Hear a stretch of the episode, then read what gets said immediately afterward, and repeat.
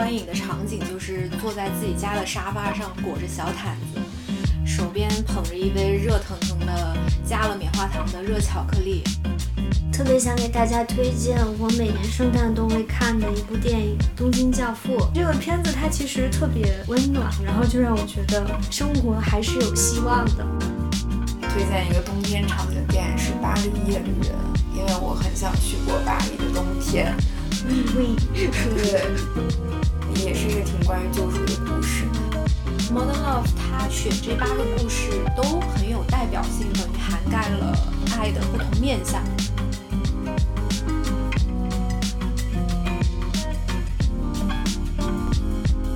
边聊边看，边看边聊。Hello， 大家好，我是北京的暖气这么热的情况下，我依然愿意套上电子羽绒服的 Cindy。大家好，我是不爱穿羽绒服，但是爱穿电子羽绒服的迷上网。大家好，我是不爱穿秋裤，但是爱穿电子羽绒服的瑶。为了为了 Q 主题，我们仨也是拼了。到到底什么是电子羽绒服啊？请问各位。就是有一天看到一条微博，就是说那个请回答一九八八和那个鬼怪，嗯、就那个这两部韩剧，就是到了冬天大家都会想看，看了之后呢就会像套上了一件羽绒服一样，所以我理解就是看了会觉得温暖和治愈吧，这样的影视作品。嗯、对，我跟瑶也差不多看到了同一条豆瓣，我看到第一个反应就是我不服。然后我拿着这个问题去问了我的朋友，我说你的电子羽绒服是什么，然后结果我的朋友们十个里面有八个回答都是请回答一九八八。啊，对，我的朋友里面回答小森林还有深夜食堂比例特别高。对，加一。嗯，对，电子羽绒服配上电子榨菜的感觉。对，还有除了请回答一九八八，然后还有请回答一九九四的。嗯嗯，那我们今天就来聊一聊这一期非常轻松的话题，就是在冬天里面我们想要推荐的这些电子羽绒服。嗯，哎，今天还是一个二十四节气呢，这里一定要 Q 一下我们中国非常博大精深的传统文化。就是小雪。对、嗯、我们仨刚刚干了一顿非常实诚的饭，有点不太正常。家有儿女里的小雪。对，家有儿女的小雪。但北京还没有下雪。对、嗯、然后我们非常开心在北京又喜提静默的情况下，依然能够相聚瑶家吃了一顿非常丰盛的饭，顺带着来录这一期有的没的的播客。应应吃尽吃啊，朋友们。但是呢，就是我们觉得这期节目也非常有必要，就是大家可能就啊在家待着，可能出不去了嘛，那我们就多看看电影呗，对吧？嗯嗯，又又这么温暖。对，今天我们就是想推荐的影片和剧特别特别多，大家可以敬请期待一下。嗯，请掏出小本本做好笔记。对，好了，那我们先开始说一下，就是我们其实整理了好多，我们各自把自己压箱底的库存都拿出来了。嗯，然后我们先聊聊看，就是什么样的一些作品会让我们觉得它可以被称作电子羽绒服。就说起电子羽绒服，我第一个浮现那个观影的场景就是坐在自己家的沙发上，裹着小毯子，手边捧着一杯热腾腾的加了棉花糖的热巧克力，看这样子的影片或者是电视剧。而且我在列单子的时候发现有好多电视剧或者电影是我愿意在冬天的时候反复拿出来看的。嗯，就说起电子羽绒服，其实我先想起就是小时候天特别冷的时候，手里抱一个热水袋，然后我觉得电子羽绒服就是心灵的热水袋。电子热水袋。电子热水袋就是你给它就给你的心灵套上了这件羽绒服之后，它就觉得特别的舒适，特别的温暖、嗯、就像那个蔡健雅在《红色高跟鞋》里面写的那个什么，你像我在被子里的舒服，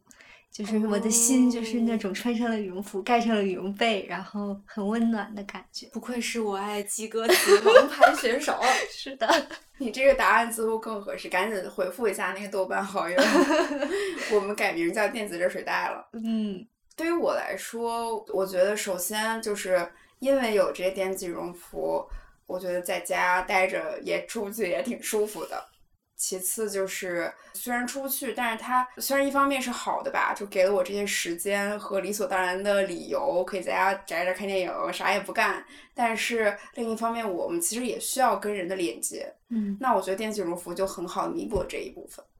嗯，对，就是我在虽然我没有在现实生活中进行 actual 的，因为我觉得就是 social media 上那些 connection 就有的没的，然后十条微信里面有八条都是哈哈哈哈哈，所以我觉得还不如多看看这些电影，然后在里面去感受人跟人之间这种很真挚的感情，一般这种电影会让我觉得很温暖。嗯，而且冬天的时候好像宅在家看电影的比例还挺高的，跟其他季节比起来。对，嗯，是的。对，一般就是泪点很低的时候对，然后就一个人在那边哭的稀里哗啦也没有关系。对，泪水打湿了我们的电子羽绒服。而且北京冬天太冷了，就想起北京就是那种冬天特别有代表性的大风，嗯，就拉脸的那种，所以不如在家看电影，嗯，手捧热茶看电影。是的，嗯，我们今天其实准备了几个分类，一般我们会觉得让人感觉到温暖的电子羽绒服可能分为这几类吧，然后也是根据我们今天准备的片单大概分成以下的几类。一个就是有爱的，因为我觉得爱可能是电子羽绒服这个分类逃不掉的一个话题。然后第二个就是刚刚大家所说的吃，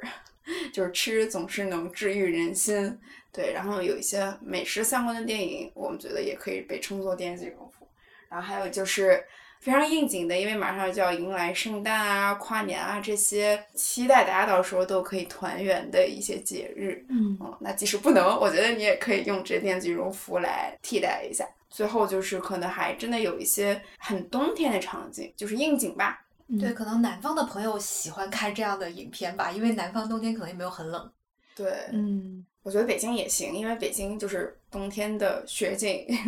总是脏兮兮的，雪化的太快了。对，没有电影里面显得那么的纯净。是的，嗯，好，那我们就先从第一个分类开始，那些让我们觉得有爱的电子羽绒服们。那我先来讲一个，就是最近这个北京的电影资料馆也关了嘛，就封之前在资料馆看最后一部电影，我觉得可以让我回味很久的，就是中央车站。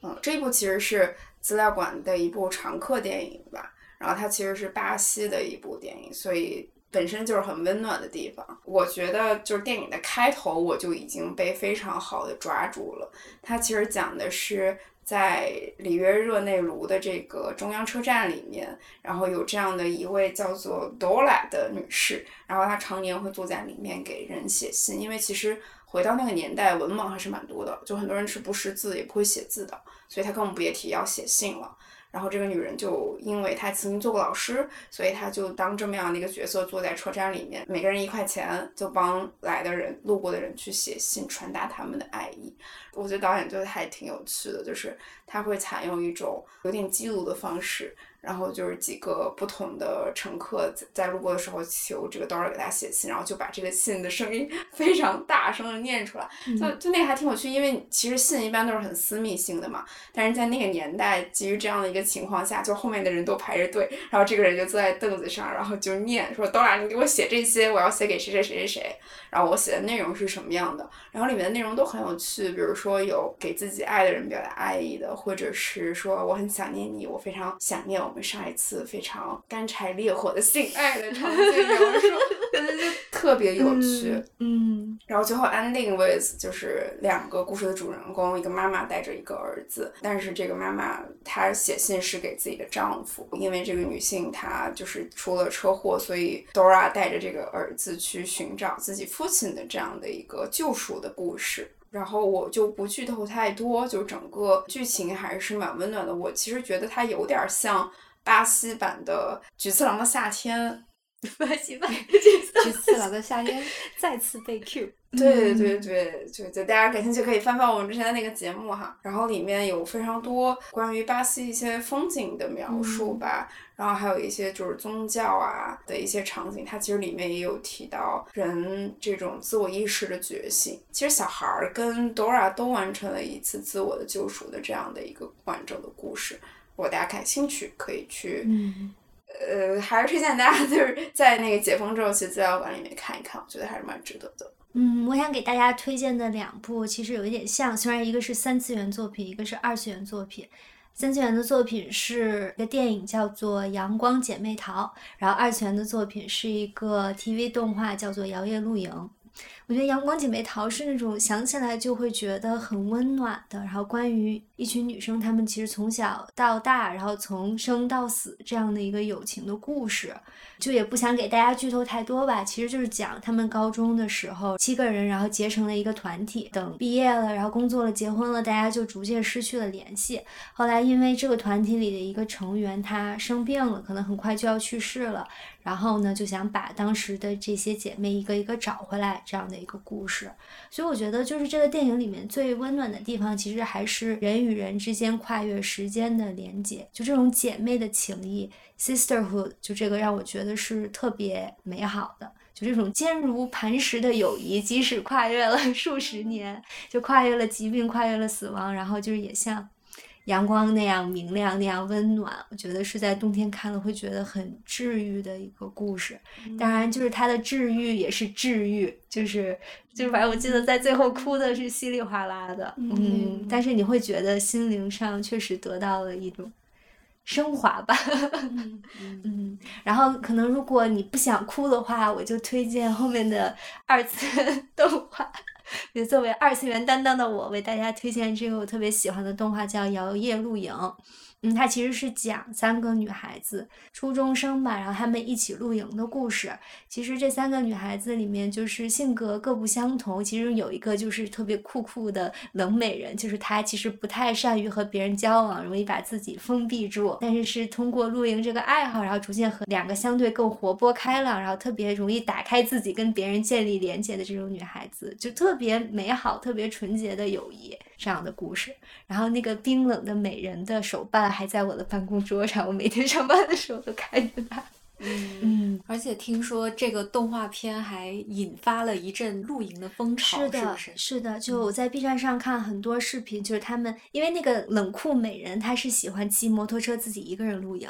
然后有的人就会去 cos 她，就她也就是拍那种 vlog， 就她骑一个摩托车，然后用着那个和动画里面一样的那些露营的设备，然后拍的那种视频。嗯，然后这个动画后面还被做成了一个 V R 游戏，就是真的特别治愈社畜的心，就是你可以在 V R 游戏里面戴着那个 V R 眼镜，然后和这些二次元的可爱妹子一起露营。嗯，对，尤其在北方山上都已经秃了，去露营可能乐趣并不大的情况下，看看可能会很开心。嗯，我觉得它跟电子羽绒服让我第一时间想到的这个连接点，就是里面这个特别可爱的妹子，她说就是平时吃泡面觉得不好吃，但是就是骑到一个深山老林里面泡了一个日清的最基础的那种咖喱拉面，然后就她吃的那个幸福的表情，就让我觉得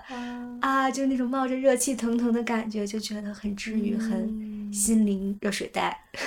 对，之前我还看过另外一个露营的叫艺人露营还是什么，它、嗯、其实是讲两个人，但是他们完全没有关系，然后那个女生是下凡演的啊、哦，也是一个人在周末就会背着全副身家去山里露营，然后那个男生就是那种对吃的特别不讲究，就是吃罐头的那种人，但他露营就会去一些比较 hardcore 的地方，然后下凡就是他到了一个地方会去钓鱼，然后会做的特别讲究，有一集他还把整台面条机抬出来了，当时我就惊呆，我说就露营而已。对，我就想到说，嗯，露营番确实也挺适合冬天看的。嗯，我我觉得就不用去露营，就是最近被封在家里，好多餐厅都被关了嘛，就是其实你就失去了那个选择性的自由、嗯、然后当你失去这些自由的时候、嗯、你就只能比如说点外卖，然后你就绞尽脑汁，然后就从来没有自己这么认真浏览过 A P P 研究评分啊什么之类的这种过程，然后就一个一个翻、嗯、但是你还是免不得会踩雷嘛，然后你突然有一天吃到一个好吃的就觉得自己好吃就是这样来找一些快乐吧。嗯，对，嗯嗯，我再补充一个，如果大家对于旅行比较怀念的话，想要穿梭到一些比较温暖的城市，我非常推荐一部叫《晒后假日》。嗯, 嗯，这一部今年好像还挺火的，就是他是正常人里面那个很多人粉的那个男主角演的一个新的电影、啊嗯、当然他主不主演不重要，我觉得就是最让我我觉得今年吧，就是小孩和这个老人这些相关的电影都会让我比较感动。然后这一部电影其实它讲的是父女之间的一个故事，他跟他的妻子也就是女孩的妈妈其实已经离婚了、嗯、然后但是就是有这么样的一个假期，父亲带着女儿有这样的一次、呃、两个人单独的旅行。嗯，我觉得这个在我生命中其实没有发生过的、嗯、所以我就是很期待，当时抱着很期待的心情去看了这样的一部电影，想看看父亲跟女孩之间的这种情感微妙是怎么被导演所刻画出来的。然后我发现他的刻画还是蛮细致的。嗯，就在整部电影中，其实整个状态是父亲被女孩牵着走的，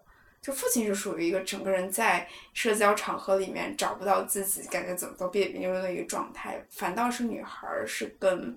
勇敢，然后可能也正值她的这种青春期迸发的一个状态。比如说有一个场景，就是她在一个晚会上，然后两个人一起看演出，结果女孩就报名一般旅行的那个地方度假村什么都有这种，就是有一个给大家演唱的机会，然后女孩就报名，然后拉着父亲要上台演唱然后父亲就特别 serious 的一张脸说，你别告诉我你真的这么干了、嗯、然后结果父亲就没有说你不要带我上去，然后女孩自己就整个唱完了这首歌，然后那个、哦、对，非常 awkward 的这个感觉。但后面就是中间也经历一些很多很多的小事，我这里就不多说了。对，然后后面两个人又从一些也会有一些冲突，这些都是难免的，就到后面的和解，就是有一幕非常晒后假日，两个人去这个就是比如说像什么土耳其这种地方，它有那种泥浆的温泉、嗯、你可以把这个泥浆放在身上、嗯、它可以洗去你身上的皮脂这种地方、嗯、然后两个人就是用这个泥浆给互相就是非常我看到上面的表情对，但是就是利用这个方式吧，然后两个人身上的这种接触就让我非常的动容，让我想起我我们其实东我是东北人，粗糙不不不你想多了我们冬天都会很喜欢去三亚，就是东北人。哦，原来是想说这个，我早了。对，然后我们去三亚，就是三亚那那些年有一个非常流行的项目叫小鱼温泉。哦，就是那个小鱼来吃你的脚上的那个死皮什么的。对对对，然后小的时候就第一次去会特别兴奋，然后所有人都泡在一个池子里，然后小鱼你就看每一尊每一尊这个裸体的。人像周围都有一群小鱼在这儿围着它、oh. 咬它身上的这种死皮小鱼心想我做错了什么 I know, I know 这挺恶心的对，然后我当时就会觉得啊好痒啊，就是这种反应，然后父亲就会按着我说不要动，你不动的话小鱼就会把你的身上的死皮咬干净啊、uh, 对、嗯、然后就觉得这是小的时候还蛮快乐的一个父女帮助的时刻。但是在东北的时候你们会是一家人一起去澡堂，因为东北澡堂盛名在外。会啊会啊，就是现在我每次回家还都会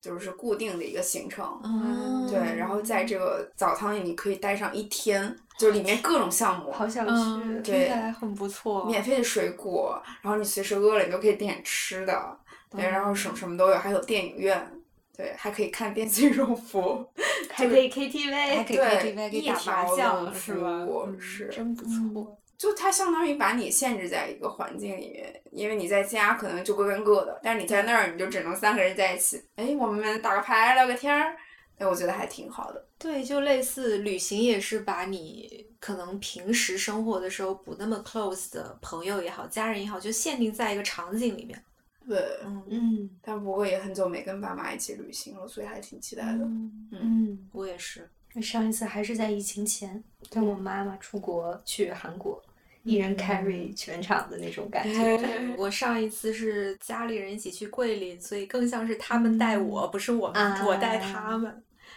好遥远啊！嗯，是的。好的，好的，好的。我们聊完了电影的部分，接下来就交给瑶了。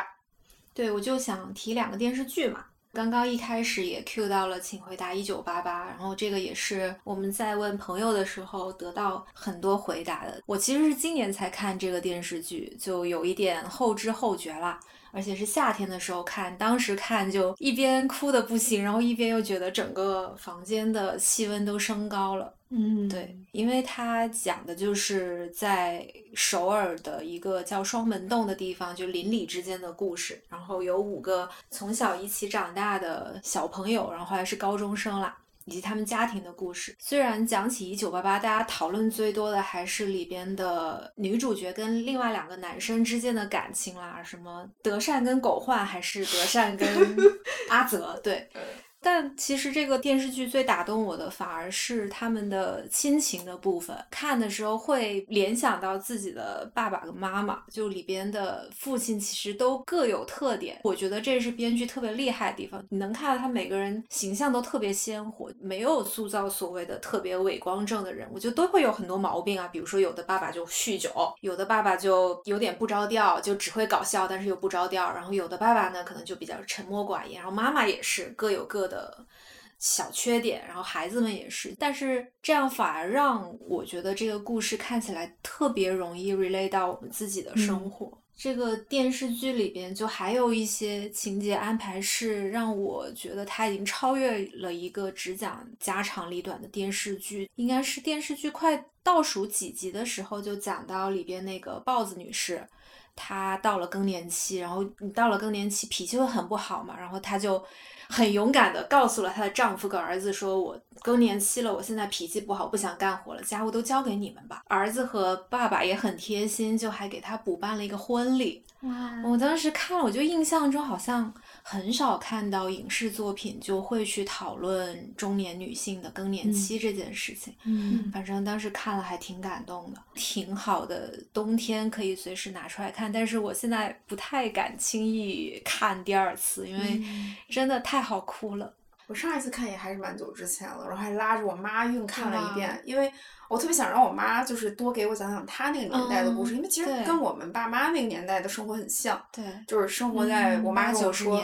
什么什么片儿、嗯，就是什么光子片儿这那的、嗯、对, 对, 对, 对, 对，然后邻里之间的这个 bonding 是特别强的，就你今儿来我家吃吧，明儿我去你家吃， 嗯, 嗯给你送碗这个，明天我给你送一碗咸菜什么的。嗯，我妈就经常给我讲他们小时候就是那样子来互动的，嗯，所以我我还挺羡慕他们的。现在都送电子榨菜，对对，都送电子榨菜，我也挺羡慕的。虽然我小时候就是也有一起长大的邻居，但是很少有这种从小一直到大都相互陪伴的。是的，感觉就突然到一个节点就断了，通常都是以搬家呀，对，或者上小学。因为一九八八最后也是他们那个双门洞就拆迁了还是干嘛，就大家都各自搬走了，反正最后一集看的还挺伤感的，仿佛看到这个青春的幽灵在这个空房子里边飘荡，然后每个人回忆起往事、嗯、每个人都有了新的生活。 嗯, 嗯，在这里呼喊一下我们童年的小伙伴，你们还好吗？对，然后我就还有一个歪楼的感想，就是发现韩国的影视作品真的太擅长拍冬天了，嗯，而且好佩服那些演员啊，就是那么冷的天还要穿得美美的，什么冬季恋歌啊、嗯、什么之类的影片。我第一次去首尔就十二月去的话，当时冻成狗，就完全体会不到韩国的影视作品里面那种浪漫的氛围。嗯，那它里面你们干的饭是真的香啊，感觉就就天天吃泡菜汤感觉，然后一碗饭拉面，看着也好香。嗯，对。然后除了一九八八之外，我还想分享另外一部，是 Modern Love， 是二零一九年 Amazon Prime 拍的，然后它是基于纽约时报一个同名的专栏改的，就是那个专栏里边podcast 是吗？对，也有 podcast、哎、这个就是我一直在听，哎，我特别喜欢 Modern Love， 对吧？啊，嗯，对，我也我也很喜欢那个播客、嗯、然后它里边的文章有的是虚构的，有的是真事儿。他们第一季就挑了其中的八个故事改成了电视剧，然后这个电视剧的导演是以前拍过 Once 还有 Begin Again， 就是一个特别擅长拍都市和音乐还有爱情题材的导演。嗯，所以当时看这个电视剧一下就看进去了，而且它制作的真的很好，因为从片头一开始就是各种关于爱啊拥抱亲吻的照片剪辑在一起，然后配上非常好听的开场音乐。我看完第一季，然后后来第二季出来，虽然有点烂尾，但是我觉得为了那个开头我都会愿意去看。 Modern Love 它选这八个故事都很有代表性，等于涵盖了爱的不同面向，也不光是爱情，然后还有比如说我最喜欢的第一集，其实它讲的就是在纽约一个公寓里边，它的门房跟其中一个女生住户的故事，就让我感觉到现在我们都很稀缺的所谓的附近性。嗯，对，你也能感到在这个故事里边你生活在这个城市的人跟这个城市的连接。还有一个我比较喜欢， Cindy 也很喜欢，就是最后一集吧，然后是两个老年人的故事、嗯、就是他们是在一个马拉松比赛上认识的，然后这个老先生呢身体不太好，所以跑步的时候就会比较慢，那个老太太就像我们 Cindy 一样是一位长跑健将我希望我老了也能这样但是他们在一起之后，就那个老太太愿意慢下来等那个老先生一起慢慢的跑步、啊这个就是我最近鉴定，就是男性能不能够一起过发展关系，就是他不等我，你知道吗？哦，这样的吗？然后有的就是太慢，然后就是他跟不上你，就是没有办法在一个不平的人就绝对没法聊下去。这是一种隐喻，嗯，就必须得同频。对，嗯，是的，对。然后这集我也很感动。然后还有一集，第二集我也很喜欢，因为它是两条故事线。一个是非常圆满的科技创业公司的巨头跟他的旧爱重逢，然后引发他做出跟旧爱破镜重圆的决定是一个女记者，然后她自己年轻的时候就遭遇过这种很不圆满的故事嘛。嗯，对，可能我这样简单的概述就大家感觉不出来它的好，但是这个片子当时我看的时候就觉得就是那种我需要捧着一杯热巧慢慢看的，比如说两个人的亲情也好，爱情也好，友情也好，就是一个最小单位的情感关系嘛、嗯、而且它就在这个很小单位的情感关系里面发展出了各种可能。嗯嗯，然后它每一集其实挺短的，就三三十分钟，但我觉得它这个故事虽然有的时候会给一个结局，但它特别好的是不会直接的告诉你这是一个 happy ending 或者是 bad ending 对，你会觉得就是现实中的故事还在发展、嗯、因为比如说我刚刚讲的那个第二集、嗯、科技巨头重拾旧爱的那个故事、嗯、其实后来还有一些跟进、啊、就大家如果感兴趣的话可以去纽约时报上面把那个文章翻出来看。我有观察到他们那个剧本其实是有做一定的延伸的，专栏文章会更精炼一些，但是也很美。哎呀，我疯狂种草，因为我我之前只听那个播客，就他们的播客、嗯、我真的是每一期都听。那播客聊什么？聊故事吗？不是，也是也是那个专等于是专栏文章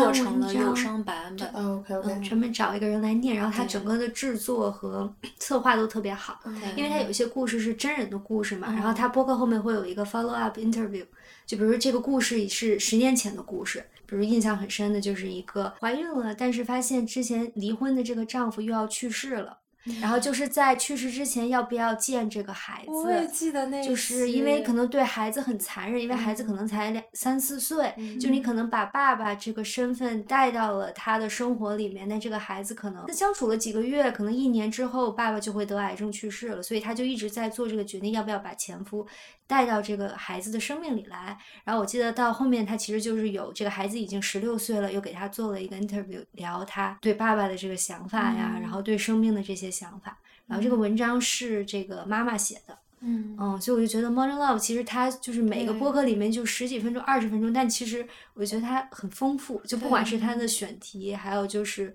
它的这种制作的方式都特别精良。对，这个是我觉得他 modern 所在的地方，就是当事人愿意站出来讲自己的故事。嗯，你去看它里边的很多，其实最后还是会回到很根本的人跟人的相处，对爱人这种关系，但它就是多了一个第一人称的讲述渠道，看起来会特别动人。对，而且感觉它内容更就是很具有丰富性和多样性，就是爱的样子多姿多彩。嗯，是的，嗯，然后就作为一个听众就听得津津有味。对，嗯，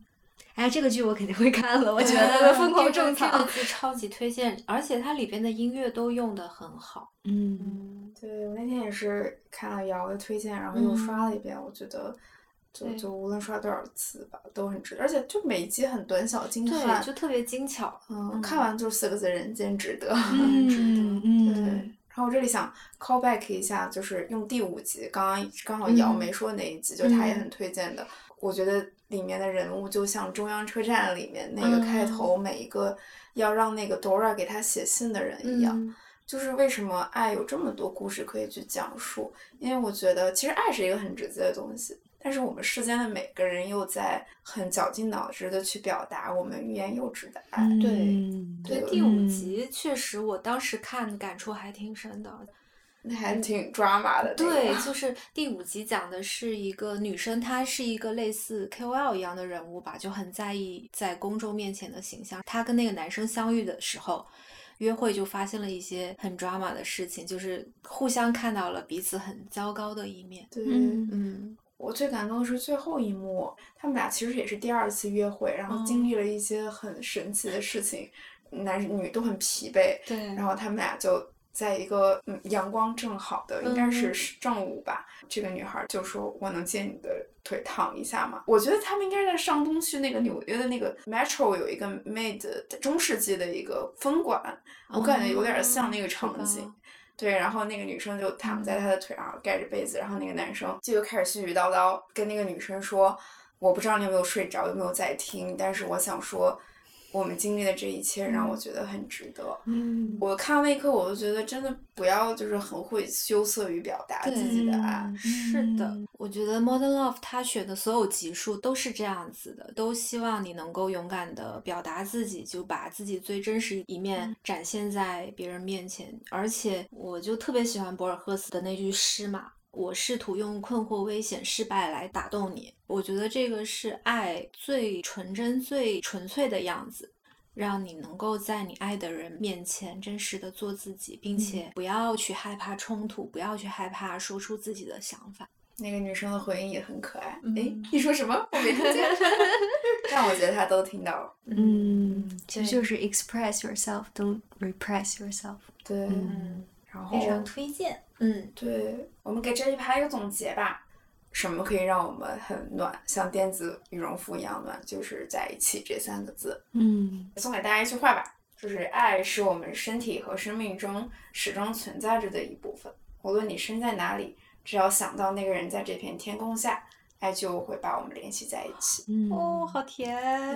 特别喜欢这句话，必须要念出来，不能不然它只停留在我们的笔记里。念quote开始成为我们的一个传统风格。对，嗯，好，那我们进入到下一趴，我们聊聊我们都喜欢的美食吧。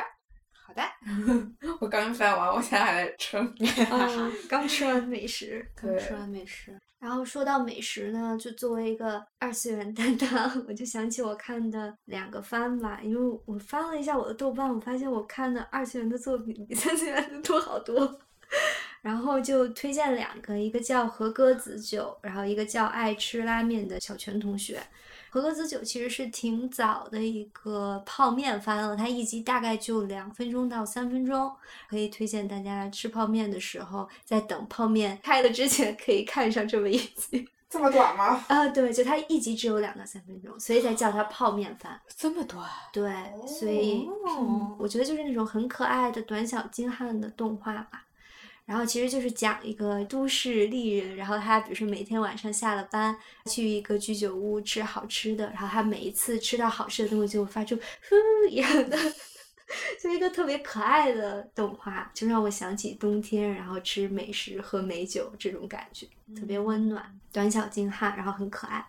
我觉得早些年知名度还挺高的，后面还被翻拍成了电视剧的一个动画。嗯嗯，然后另外一个是正经动画，一集二十四分钟的那种，叫爱吃拉面的小泉同学。我觉得这个呢，就是可以给拉面爱好者推荐，因为我自己特别喜欢吃拉面，然后我也很喜欢就是那种很浓厚的汤底，然后热气腾腾的感觉，这种高卡路里。因为日本那个拉面就是它有时候汤会很咸，所以你会经常看到他们不仅拉面就饺子，还拉面就米饭，所以就是那种冬天很冷，然后可以贴肥膘的那种碳水炸弹，就让我把这两个拉面和电子羽绒服三号联系到了一起。然后这个番其实就是讲这个小泉同学到处探店的故事，它呢其实还是一个挺有教育意义的，就它有很多知识性的东西在里面，比如它会讲这个拉面的种类啊，然后它的来源呀、啊、它的起源呀、啊，然后它跟其他的拉面不同的特点是什么呀，是什么样的汤底，上面 topping 是什么样，所以我觉得很适合冬天看的，很温暖很轻松，又没有这种情绪负担，然后看着就觉得嗯我想吃这个我想吃那个的一个饭。嗯，说的我也想吃拉面了，虽然很撑。嗯，因为我最近一直在吃一风堂，感觉像在打广告，每次吃一风堂的时候我就想起这个动画。嗯，好的，下面就交给三次元的选手，让我们从二 D 变三 D。对，征集朋友的回答里面提到吃的还挺多的，小森林跟深夜食堂应该是被 cue 到很多了，还有两部我也很喜欢的被 cue 到，一个是海鸥食堂，一个是南极料理人。嗯，尤其是海鸥食堂里面它有那个热腾腾的肉桂卷儿，哦，就很冬天。这两个都是资料馆常客是吧？是的，嗯，嗯资料馆常客。嗯嗯，可以看。然后我自己最想推荐的可能也正好可以进入到我们下一个环节，就是圣诞跟跨年可以看的影片、嗯、然后我这个也是电子羽绒服和电子榨菜就是孤独的美食家，而且是孤独的美食家除夕特别放送、哦对，它是一个也是漫画改编的，但是应该现在已经追平了那个漫画的进度了吧。然后它讲的是一个在东京做那种杂货和中古进出口的这么一个中年大叔，然后他就经常会借着工作的机会去到东京或者是外地的各个角落去找好吃的。嗯，就是他一个人吃。然后呢，这个除夕特别番一般都是他会去外地出差，完结工作的路上，然后去吃到各种好吃的。嗯嗯，然后看他吃就特别香，而且这个演员本人就是也在那个深夜食堂里边演黑道大哥的那个大哥。嗯、oh. 嗯，然后他本人其实是一个特别不能吃的人，胃口特别小，但是他每次据说拍戏的时候都会很敬业的把那些饭都吃完，然后吃特别特别香、oh. 之前因为每年都会看嘛，就变成了一个岁末传统艺能。二零年的那一集还挺感动的，因为也是刚好呼应到了疫情这个情况。我就记得他最后，因为本的除夕有传统吧，要吃那个荞麦面，然后他是在完结了一个工作，找到了一家还在开着的有面条供应的餐厅，就吃上了。然后他当时还送了一箱那个烟火，就等于给那个店放了一个秘密的烟火大会，因为应该也是疫情的影响，就是这个公众的烟火大会取消了嘛。嗯，当时看到那一幕还挺感人的，就觉得虽然世道很艰难，但是大家还是要多吃好吃的，让自己开心起来。嗯。嗯，你要 Q 到了深夜食堂，那也推荐一下深夜食堂。那、嗯、其实深夜食堂我没有看过剧，我是就是大学的时候本来想去图书馆里学习，然后其实是为了写什么西方美术史的论文嘛，就去找那个书。但是我觉得我们学校图书馆好有意思啊，他把深夜食堂的漫画摆在跟西方美术史相关的书旁边，然后我就把那一套漫画就给看完了然后就所以我就所以我就觉得漫画其实就很棒，因为其实我觉得我喜欢的这种暖的作品嘛，其实都是讲人与人之间连接的关系、嗯、就是从零到有，然后从无到有，这样逐渐逐渐 build 起来的。嗯，让你的心不再寒冷、嗯、让你的心不再寂寞的故事，所以也推荐给大家。而且这么总结下来，发现日本的影视作品跟吃的跟冬天有关系的真的好多。嗯，就特别适合冬天的时候，哪怕是一个人也好，在一个居酒屋里边点一些下酒菜，点一杯温过的清酒，然后就咕咚咕咚吃。嗯。嗯，那马上就要到圣诞跟新年了，一般这种时节的电影也会让我们觉得都还挺暖的，毕竟是合家欢乐的时刻。那有没有这种电影，我们主播们给大家推荐一下？然后说起圣诞，我特别想给大家推荐我每年圣诞都会看的一部电影，叫东京教父，然后它是金敏的作品，也是金敏所有作品里面我最喜欢的作品。可能大家会比较熟悉他的《千年女优》《红辣椒》，但是东京教父还是我真的是我个人最最最最喜欢的一个电影。我觉得它的温暖之处其实就像我之前说的，它是就是三个失去了他们，就日语里叫一把收，就是写成中文就叫居于场所，相当于每个人都有一个自己可以身处的位置，就一个自己的容身之所。我觉得翻译成容身之所挺合适的。比如说你可能是你自己的家，或者是你觉得你的父母、你的家庭，对吧？你觉得自己总有一个可以回去的地方。然后这个电影其实就是讲三个失去了容身之所的人，他们在这个圣诞之夜吧，就在圣诞这个期间吧，然后因为突如其来的一个被抛弃的小孩子，他们为了给这个小孩子找到他的父母，然后一路上发生了一些事情，然后在最后相当于见证了一个奇迹一样的故事。嗯，然后我觉得这个奇迹呢，就说起来可能有一点俗套，就有点像穿越星际，这个奇迹呢就是爱，爱就是一切奇迹的根源。所以这个片子它其实特别温暖，然后就让我觉得生活还是有希望的，就是那种在黑暗中点亮了希望，然后又那种很温暖的感觉。因为他们实际上是想给这个孩子找到一个他的容身之所，然后这个孩子就像神的福音一样降临到了他们的这个世界里面，然后在帮助这个孩子找到他的去路的时候，也给这三个人找到了希望，也找到了救赎。就是他这个东京教父的那个日文的那个名字，他不是片假名吗？就是 Godfather， 他 father 后面还有个 S。 他教父不只是一个人，实际上是帮这个孩子找到他亲人的这三个人，就是他们其实是生活最底层流离失所，然后也失去了希望的人、嗯、但是就是他们有一个像金子一样特别善良的心，在这个过程中他们也得到了救赎。嗯，这三个人，一个是他就是把因为一些家庭矛盾把父亲刺伤了，所以他就失去了他可以回去的地方，他就离家出走了的一个小孩子。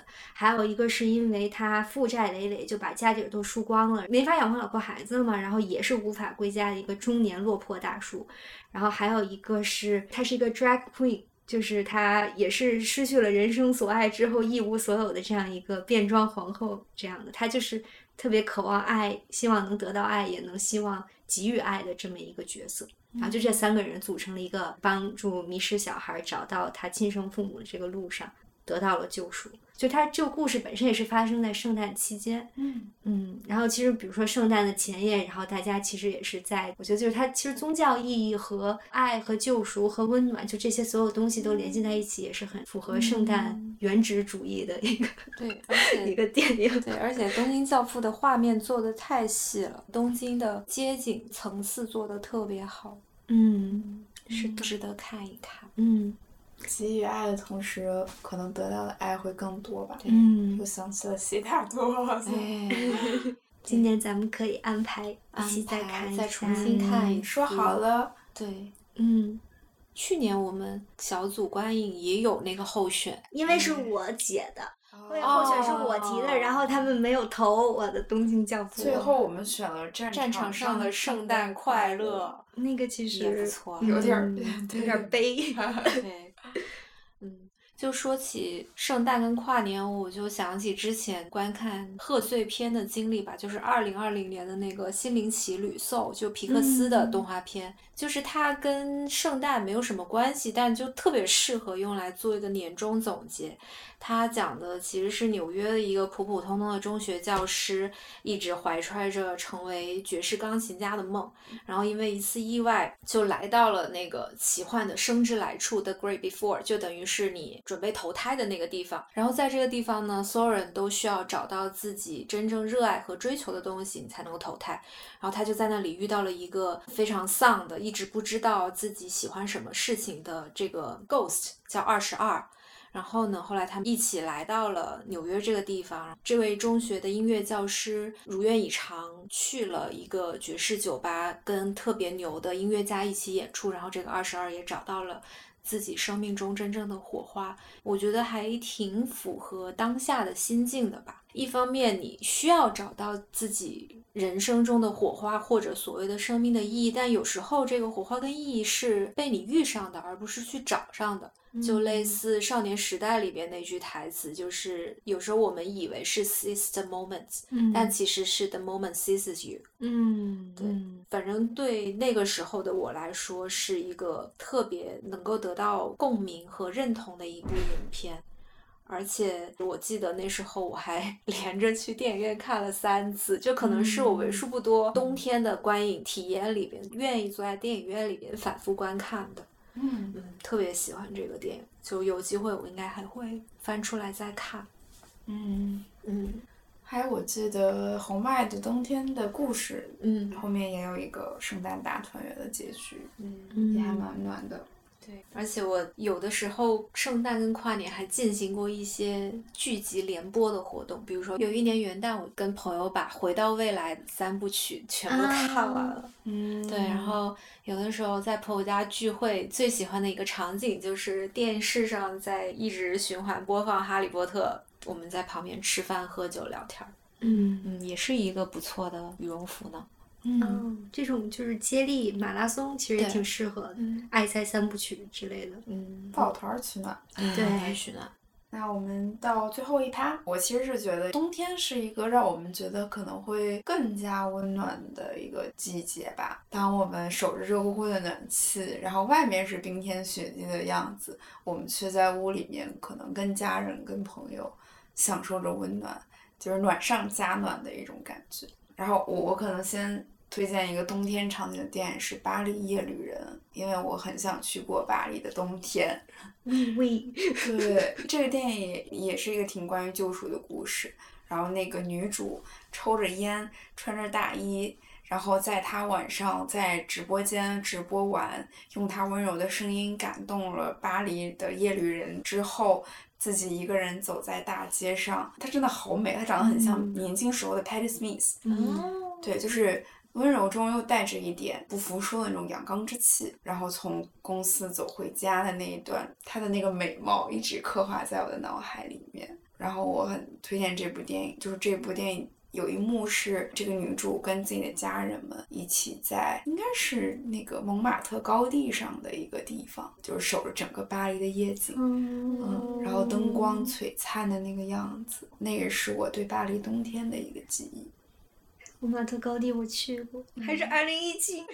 希望有一天我们可以去巴黎过圣诞节、嗯、我有一个也是二次元的作品是虫师，它的画风跟题材其实都蛮不温暖的，甚至对于一些可能害怕神秘力量的人来说听起来有些吓人。我之前是吃饭的时候会看，因为它每一集是一个独立的故事，而且它的故事大多数归根结底是跟人的欲念有关。对对，你怎么去跟你身边的人相处，怎么去理解善恶，嗯，怎么去处理这些羁绊。然后它里边所谓的虫子其实是一种看不见的神秘力量，你可以把它理解成看不见的神秘力量。嗯，然后这个虫师他就是也是因为他自己的一些经历吧，然后有了这个捉虫的经历，然后他就会云游四方，去到各个地方把这些虫子捉出来，引发各种各样的故事。每看一集你都好像获得了一点点人生感悟。 嗯, 嗯，然后画风也特别美，配乐也特别特别好。 嗯, 嗯，就很推荐大家没事的时候可以随便拿一集出来看。嗯，其实说起这个冷冰冰，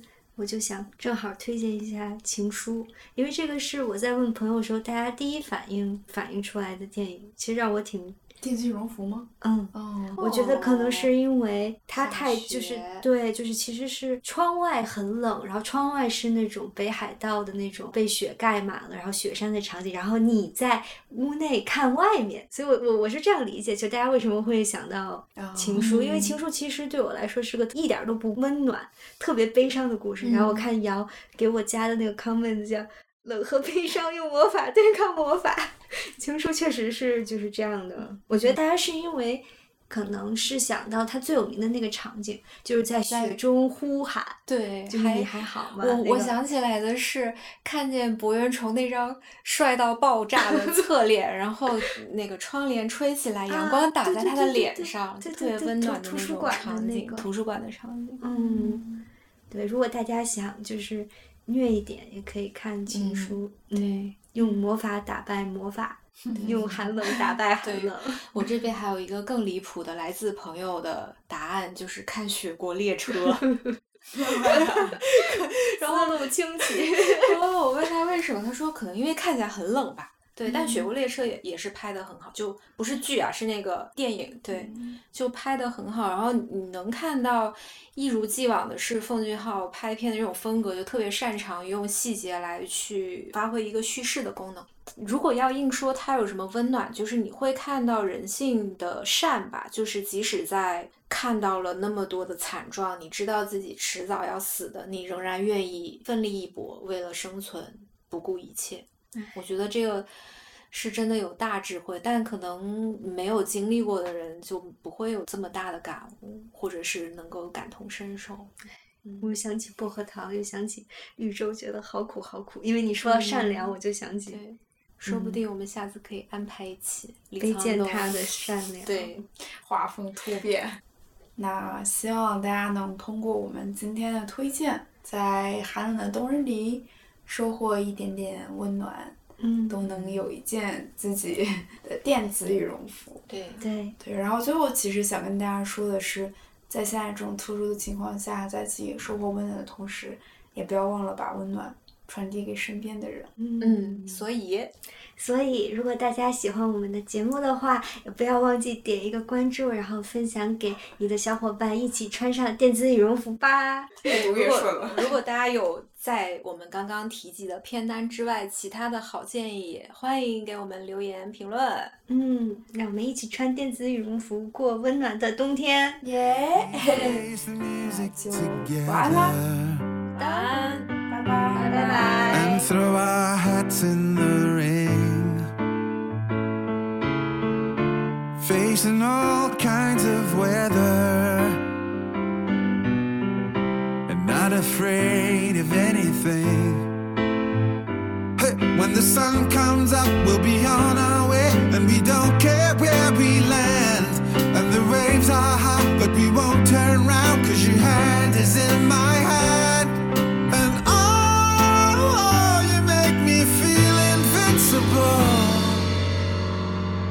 Cause it's you